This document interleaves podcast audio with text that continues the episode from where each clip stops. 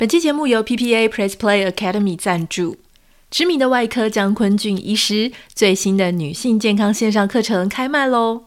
女人的一生会遇到许多的健康危机，举凡像是乳癌的问题、子宫卵巢的病变，或是更年期遇上了代谢异常所带来的失眠、肥胖，甚至是骨质疏松，这些议题都需要你完整的认识自己的身体，运用正确的医学资讯，还有积极的心情面对自己。课程现在正在募资优惠中，欢迎点开节目简介栏看更多的相关资讯以及专属于我们节目的购买优惠哦。Hello，欢迎收听徐玉切入点，我是徐玉玉姐爱。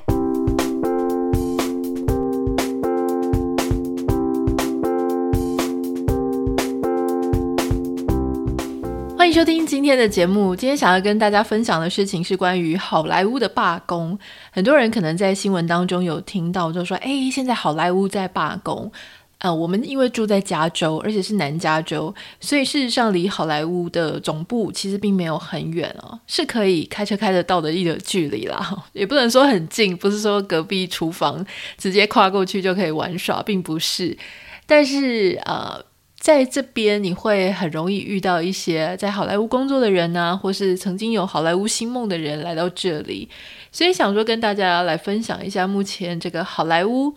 罢工它到底原因是什么，而且它现在也正在持续的进行当中，稍微给大家懒人包一下。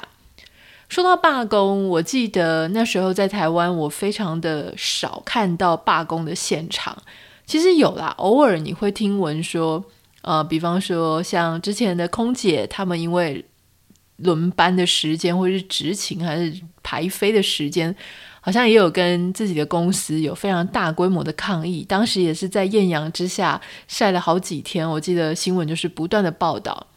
可是相对于呃欧美各国，其实台湾的罢工事件真的少很多诶。我记得那时候，我常常去英国啊、法国各地旅游的时候，欧洲真的超爱罢工。也许你偶尔有时候关心一下，就是欧洲的新闻，就发现说，哎，怎么法国又开始在抗议啊、暴动啊、示威啊、游行啊？这个时候，我们身为非常乖巧的亚洲人，就会觉得，为什么不能好好合群呢？为什么不能好好工作呢？就把自己的事情做好啊！可事实上，这个应该是。欧美国家，他们非常的重视个人的权益、劳工的权益、人权这个部分。所以当时我记得我有一次在英国，我那时候应该是要从曼彻斯特搭火车到湖区啊，因为湖区是一个非常漂亮的地方。如果大家有机会去英国，真的是要安排一些时间去走一走、看一看。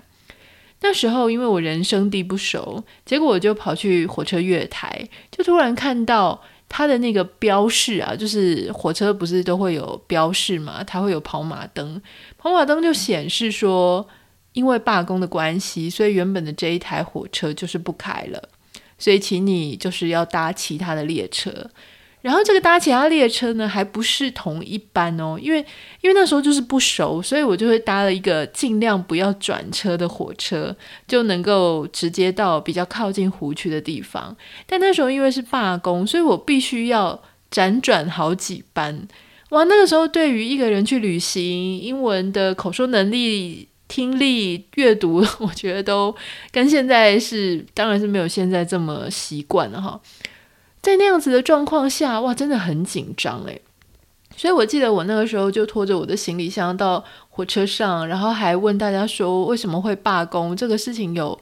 呃有事先讲好吗？因为你会用亚洲的思维，就是要就责。如果你造成我的麻烦，那我就是要希望你可以赔钱啊，或者是希望你可以照顾我啊，告诉我现在接下来应该要怎么办啊？怎么什么都没有讲，就突然一个跑马灯？如果我没有认真的看到跑马灯，那我不就是会傻傻站在那边一直等吗？就有一点生气。可是那个时候，我记得我跟旁边的英国人问的时候，他们就是非常的习以为常，就说：“哦，这个事情也是蛮常发生的啊，就是随时都要有 Plan B。”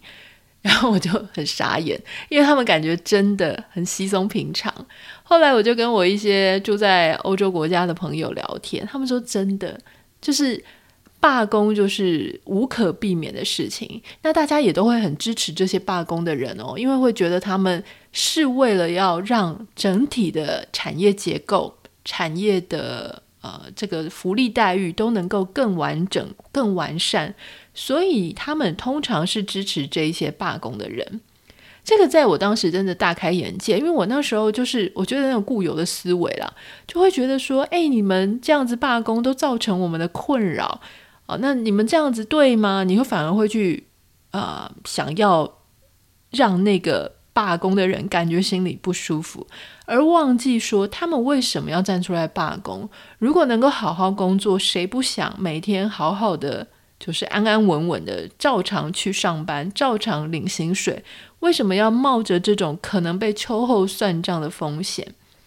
秋后算账其实也是罢工文化里面的一个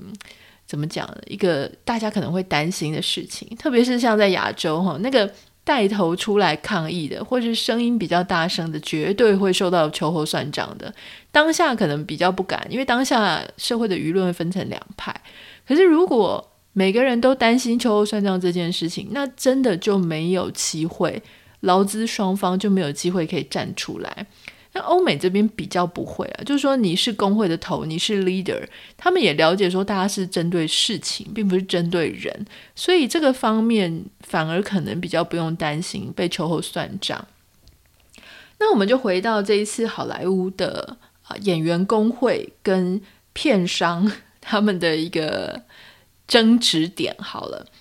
呃，我们可以分成两组来看哦，因为现在是好莱坞的演员工会也在罢工，可事实上，在好莱坞演员工会罢工之前，另外一个群体叫做好莱坞编剧工会就已经先发难了，就发呃就已经发起这个罢工。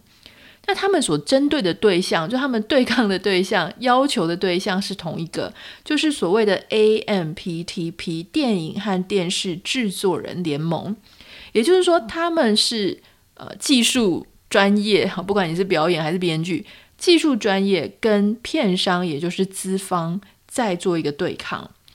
当时我们先谈好莱坞编剧工会。好莱坞编剧工会当时呢是在争取呃争取他们的权益，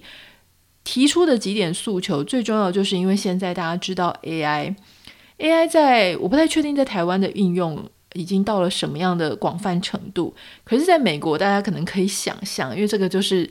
一个科技或是人工智慧的先驱之国嘛，所以他们的 AI 其实已经开始渗透到各个。产业各个领域，我们都说 AI 会写故事，甚至会写编剧，所以这些编剧他们非常的担心，他们就跳出来说，希望在这个即使是 AI 的环境之下，他们的工作权、他们的机会和他们的待遇仍然能够有保障。第二个，他们的诉求就是因为他们的报酬，就是他们的薪水，他们所被付出的这些呃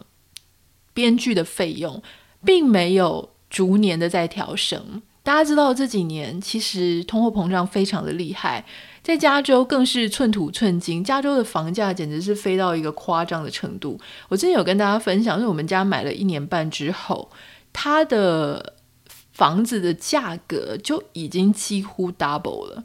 哦，所以你你在台湾，你会说台湾的房价很高，是没错。可是台湾的涨幅，哦，虽然你说是有涨幅，没错，好像年年在翻涨，可是应该不是很常会有隔一年或者没有还不到两年就翻了两倍，应该没有这样子的吧？所以当时这个编剧他们就跳出来，那大家可能可以想象，这些编剧他们等于是。这一个好莱坞电影产业里面的算是底层诶，我觉得，因为编剧他是通常是看不到的，可是他很重要。一个电影它好不好，编剧当然至关重要。可是因为编剧他常常第一个他没有，他不会个人比较不会有粉丝，除非有很特殊的状况，他经营社群媒体或什么的，所以他们可以算是一个电影的灵魂人物，但是是无名英雄。换句话说，有很多的编剧哦，他们其实也不一定过得这么好。除去几个那种明星型的编剧之外，大部分的编剧其实蛮穷的。所以，如果这个 AI 啊、时代来临，哈，那他们开始可以编编剧啊，你可以倒几个角色，倒几个故事给他，哎，他就编出了一个剧。就算你说他不是什么经典之作，不是会得到奥斯卡奖的那种，哎，其实说不定也有可能。可是好，假设不是，那也没有关系。对于片商来讲，烂片也是片啊。其实我说真的，你看 Netflix 上面有很多的电影，他们自制的，我觉得编剧编的都蛮烂的，因为。他们其实也不太购买院线片。如果你说那种非常厉害的院线片，现在可能未必能够在 Netflix 上面看到。你反而可能是，如果你在美国，就是 Prime Video，或是如果你在全球，可能是 Apple 的电影，或是 YouTube 上面付费的电影，这些它比较会有院线片放在那里。可是 Netflix 因为你是缴月费的嘛，所以它真的没有需要去另外。拉一大堆什么强片过来，他可能拉的强片都是很久以前就播过的，所以他们自己的自制电影啊，我有时候真的觉得，就算排行榜很高，但是那个剧情真的是虎头蛇尾，或是也真的不太好，就浪费了你的时间。那就很担心，编剧他们就很担心说，那现在这样是不是用 AI 它就会取代了？那甚至你会觉得说，因为有你的 competitor，你的竞争对手有很多的。AI 他们很便宜，那你是不是就必须要削价竞争？如果你维持以前的薪水报酬水平，也许片商就觉得你太贵了。在这样的状况之下，他们不止没有办法让他们的报酬提升，甚至他们还下滑。所以这个就是导致让他们跳出来的原因嘛。那还有一个就是说，现在因为大家都是。注呃，这个大家都是订阅像类似 Netflix 这种呃串流影音平台。以前如果是在电视上播放哈，如果说你说哎要重播这一则这个片子，据说这些编剧在美国的情况是他们可以领到重播费，也就是说这个电视。剧这个电视剧或这个电影，它在电视平台上面重播的时候，因为大家都知道嘛，它有固定的时段，然后大家都知道它在重播了。这个编剧他有可能可以拿到第二次的钱，就是重播费。可是现在因为是在串流影音上，无时无刻他只要放上去之后，你无时无刻大家都可以看，反而他们就没有重播费的这个分润可以拿到费用了哈。所以这个也是让他们跳起来的原因。在美国编剧工会跳出来抗议之后不久，美国的好莱坞演员工会，这个好莱坞演员工会有多少人呢？有十六万人。大家想说，哈，演员有这么多人吗？事实上是因为呢，这个演员工会里面，它不只是有我们所知道的一线演员，它其实还有，比方说像一些歌唱的演员、舞蹈的演员、特技的演员。呃，操偶师就是人偶偶动画的那里面的操偶师、临时演员或是配音员，还有旁白这些幕后人员。那还有包含像什么，就是特技啊、替身啊、试衣啊、彩排啊、试镜啊这些各种演员，他们加入美国的演员工会哈，所以有十六万人。其实十六万人，他们也是站出来要跟 AMPTP 电影和电视制片人联盟。来抗争，争取他们应该有的权益。那我觉得这个蛮有趣的，是说，其实他们真的很团结，很多大牌的小牌，不不只是小牌的明星。你可能会觉得说，大牌明星可能比较有这个 bargain 的力道嘛，就他们可以去要求他们应该要有的薪资。但事实上，这一次的罢工，我觉得非常特别的事情是，不管你是有名的没有名的，他们通通都站出来支持。例如说，像 Mary Streep。例如说像 Jennifer Lawrence，例如说像 Ben Stiller 或是 Emily Blunt，他们甚至是还在参加啊奥本海默的首映会记者会上面的时候，哎，结果一声令下就说好，现在开始罢工，他们就立刻离开了。所以在这个主要演员都开始不工作了哈，参与罢工的状况下，这个事情就变得更加受到瞩目。你之前可能在美国编剧工会他罢工的时候，一般大众或者老百姓还觉得说，哦，就是其中一个罢工事件。可是当这些知名的人、知名的演员、有影响力的演员，他们也开始罢工的时候，大家就会给这件事情更多的目光，新闻就开始报道说，到底里面发生了什么事情。那这个演员工会为什么他们也要出来罢工呢？他们主要也是有几点诉求哈。第一点呢，就是因为 AI 的关系，大家有看听到，就说真的 AI 这个事情对很多各行各业造成了极度重大的影响。AI 因为它可以记录你的数位肖像嘛，哈，比方说你去骗。呃，片场里面拍一次，那他现在呢，就特别的去把你的整个肖像截取出来，各个角度、各个表情，然后帮你做成一个数位肖像。大家现在不是都在玩说 AI 如何帮你做大头照、大头贴嘛？那你有没有觉得有些时候他做的真的蛮像的？虽然可能会微微的有一点不同的风格，例如说我上一次试玩的时候。感觉好像有点像韩国人，我怀疑他的里面的 model 是用韩国人的脸。那如果说这个事情它发生在好莱坞的电影里面啊，那你就会发现说，例如说像上一次我们不是也有介绍 AI 主播吗？当然现在看起来还是假假的，但是这个科技的速度，要拟真的速度绝对是非常快的。那如果说他现在，例如说他。找了一个别人来演好了，但是他就把你的头、把你的表情 key 了一个很厉害的演员，或是说，好，现在假设有一个什么什么呃复仇者联盟之类的那一种系列片，你就领了第一集的片酬之后，他在第一集把你所有的表情都抓起来，然后帮你建了一个数位肖像模。接下来，他们在推出一些周边的，不管是广告啊、短片啊，各种周边可能会获利的，甚至是第二集、第三集的时候，他跟你讲说：“啊、呃，我希望你可以真人来演，但你如果不真人来演的话，我就用你的数位肖像来帮你演。”或是说，因为我有你的数位肖像，所以我觉得真人其实已经不用那么贵了，他就给你杀价。所以各种可能，就是他可能不是完全取代，但他绝对会侵蚀你原本的利益。所以这些演员们呢，他就是非常的担心这件事情，所以同样他们也是在争取呃工作权、机会跟待遇。还有一个其实现在已经被侵蚀的，就是所谓的背景演员。我们在电影里面看到很多战争啊，比方说什么多少壮士啊，或是就是那种打打杀杀的战争片。你说，诶，怎么有那么那么多人？难道他临演真的找了这么多人吗？以前可能需要。但现在的科技是不需要，这些人都是种出来的，就是 他们都是一些模型。好，那你甚至会发现说，他们可能其实是同一张脸，但是因为他们小小的，又是所谓的背景演员嘛，你根本搞不清楚，所以他只要请几个，他就可以做出人山人海的样子。所以这个东西如果在 AI 的时代里面，你就会发现，其实那些好多人留在。这个好莱坞的咖啡店工作，等着从临时演员慢慢的起来的这些人，通通都没有工作了。当这些人通通都没有工作，没有办法再有一个呃这种从基层开始的啊训练，你就会发现，逐渐的演员这个行业即将也是面临非常严重的断层，因为接下来的人他没有什么机会可以从。非常基层开始练习，但没有基层，你就不会有实力；没有实力，你就不会有粉丝；没有粉丝，你就没有光环、没有明星的这个产业。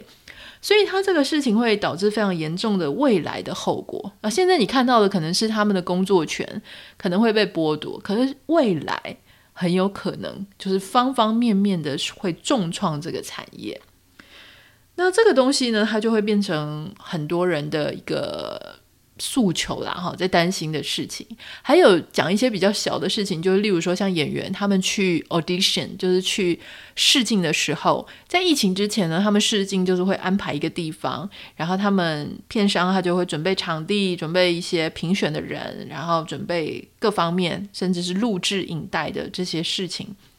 可是当疫情之后，因为大家就比较尽量减少接触，所以他们现在就开始要求所有想要试镜的人，就是在家里录好。可是你说在家里录好，你是真的在家里录吗？No，因为竞争太激烈了，所以每个人都会想说，还是要在一个专业的地方录，就变成你必须要去先花钱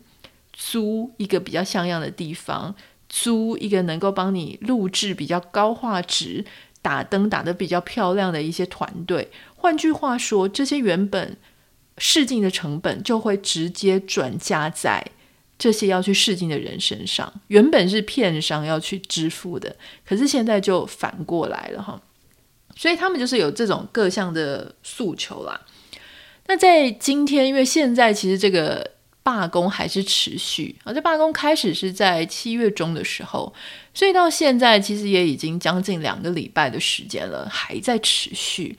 今天我就看到 CBS News，它上面就有聊到说，哈，这个罢工它只其实虽然你表面上看起来是好莱坞的罢工，但事实上这一把火也吹向了所谓的内容创作者经济的一个问题。什么叫做内容创作者经济的一个问题？就是说，比方说像网红。呃，不管是 YouTube 啊，或 YouTuber 啊，或者说像 Instagramer 或是 TikTok 上面的人，或是直播的人，我们现在叫得出来的这些人，不管是九妹啊，或是什么阿弟啊，他们都是非常成熟的，啊、呃，也很多粉丝，也已经开始在变现的 YouTuber。可是你不要忘记哦，有非常非常众多，就那些成名的人，可能顶多就是百分之一吧，或千分之一。有更多更多的人，他们在这些平台上面可能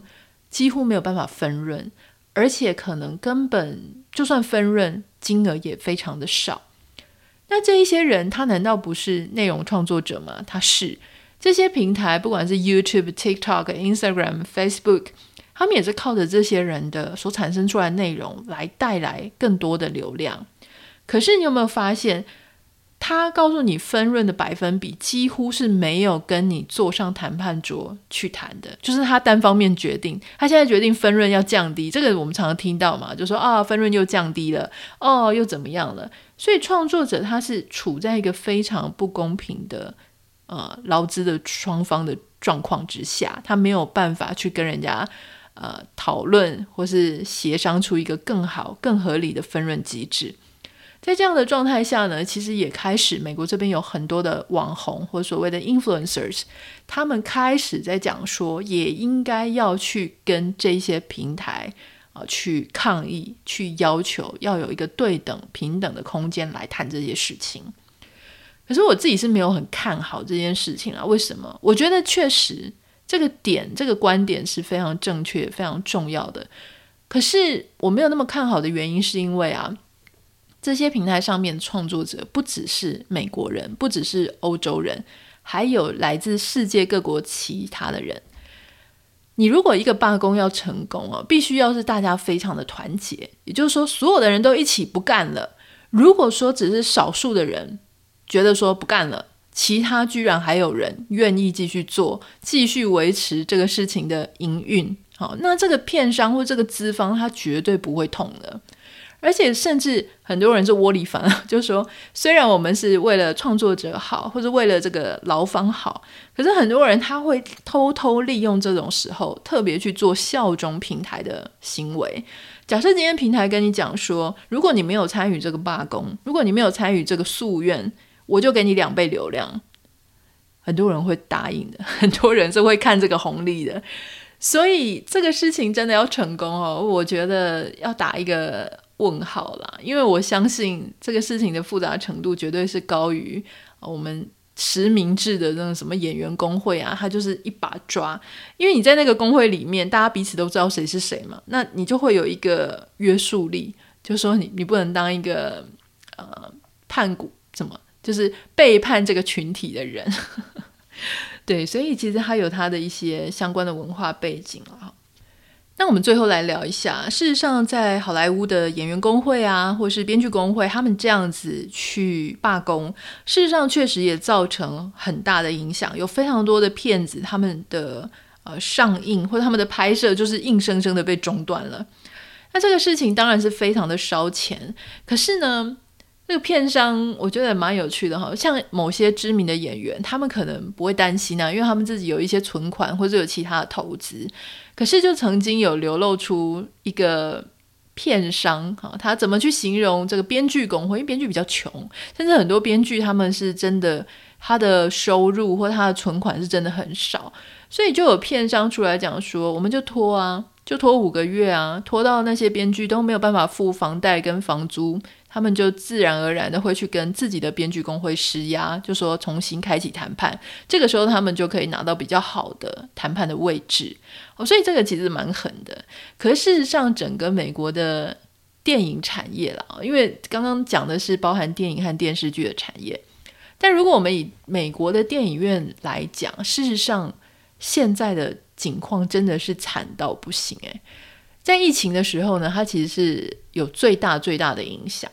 那在疫情之前呢，我们来看到二零二零年之前，其实虽然每年还是会会高高低低的，但是整体的进电影院的趋势，或是整个票房的趋势是蛮稳定，而且持续往上的。在呃，我们讲二零一零到二零一九。这几年，它其实是趋势是往上的。那甚至是说呢，他大家就发现说，哦，在电影院其实票房或是以电影售票来讲，并没有说多多少。可是，在消费食物上面，还有饮料上面的这个销售额是大幅成长。还有一些，比方说其他的一些呃周边的产品啊，就让他们也是有赚到一些钱。可是，在二零二零年疫情来到之后，他们这整个是简直是惨到不行诶。比方说，在二零一八、二零一九，也就是疫情发生之前，还没有受到疫情影响的时候，整个北美，包含美国跟加拿大的票房，可以高达大概一百一十亿美元或一百二十亿美元左右。可是，一到二零二零年哦，整个就只剩下。二十亿美元的一个票房，二零二一年虽然好一点点哦，回弹到四点啊四十亿左右，二十亿变成四十亿，但是到二零二二，其实现在因为我们大家早就没有再戴口罩了，也没有说不能去呃这个公共场合，可是这两年大家全部转到串流平台、串流影音。而且有时候人的行为是这样，就是如果你习惯去，然后你的六日周末的安排，你就是要去，或者新片一来，你就是要去，你习惯了那个行为，你就会一直这样重复的做。可是两年直接阻断的时候，你就会发现，哎，你的精力用到别的上面去了。你开始发现，哦，串流影音的剧情很好看啊，或是你开始玩电动啊，或是你开始做别的事情了之后，其实我猜它最大的竞争对手就是串流影音平台。所以在二零二二年，其实它的票房根本回不去，它也只有七十亿，跟二零一八、二零一九比起来，它还是少掉了五十亿美元的一个市场的票房。那我们自己在美国这边呢，我们就开始发现说，哇，很多电影院真的很萧条，进电影院的人很少。前阵子我还在跟朋友在聊，那朋友就说，哎，现在他们。所居住的地方哈，在 LA 那边就有一些电影院开始推出了无限看的 All You Can Watch 啊，就是你买一张票，在美国一部电影差不多十四元美金了，十四元美金乘以三十，差不多就是五百多块，那还要含税，那里面的食物也蛮贵的哈，大概跟华纳维修差不多吧。总之一张票大概就是五百多块台币，十四块美金。如果你是 All you can watch，其实只要两张票左右，大概二十出头，你就可以无限看这一个月。也就是说，两张票的钱，你就可以这个月你想要多少多进去多少次，进去多少次，从同样一部片反复看，或是你今天坐在坐在那边等它播播播播到晚都可以。有点类似台湾二轮片的概念，不过某些电影院它是最新的强片，比方说现在最新的片《Barbie》。呃，他们就可以看。我们后来就听了我朋友这样讲之后，我就查了一下我们家旁边的，我们家旁边的另外一个电影院的系统呢，它是没错，它也有 All You Can Watch 哦，就是 Unlimited，差不多一个月也是要付二十四块美金，差不多七八百块就可以无限看。可是我们这边的规定就比较跟他们不太一样，我们不能看最新的片。必须要最新的片，大概上映可能一个多月以后，就有点类似二轮片的概念，就是稍微晚一点点，但是也一样是可以一直啊、去看的，无限制的。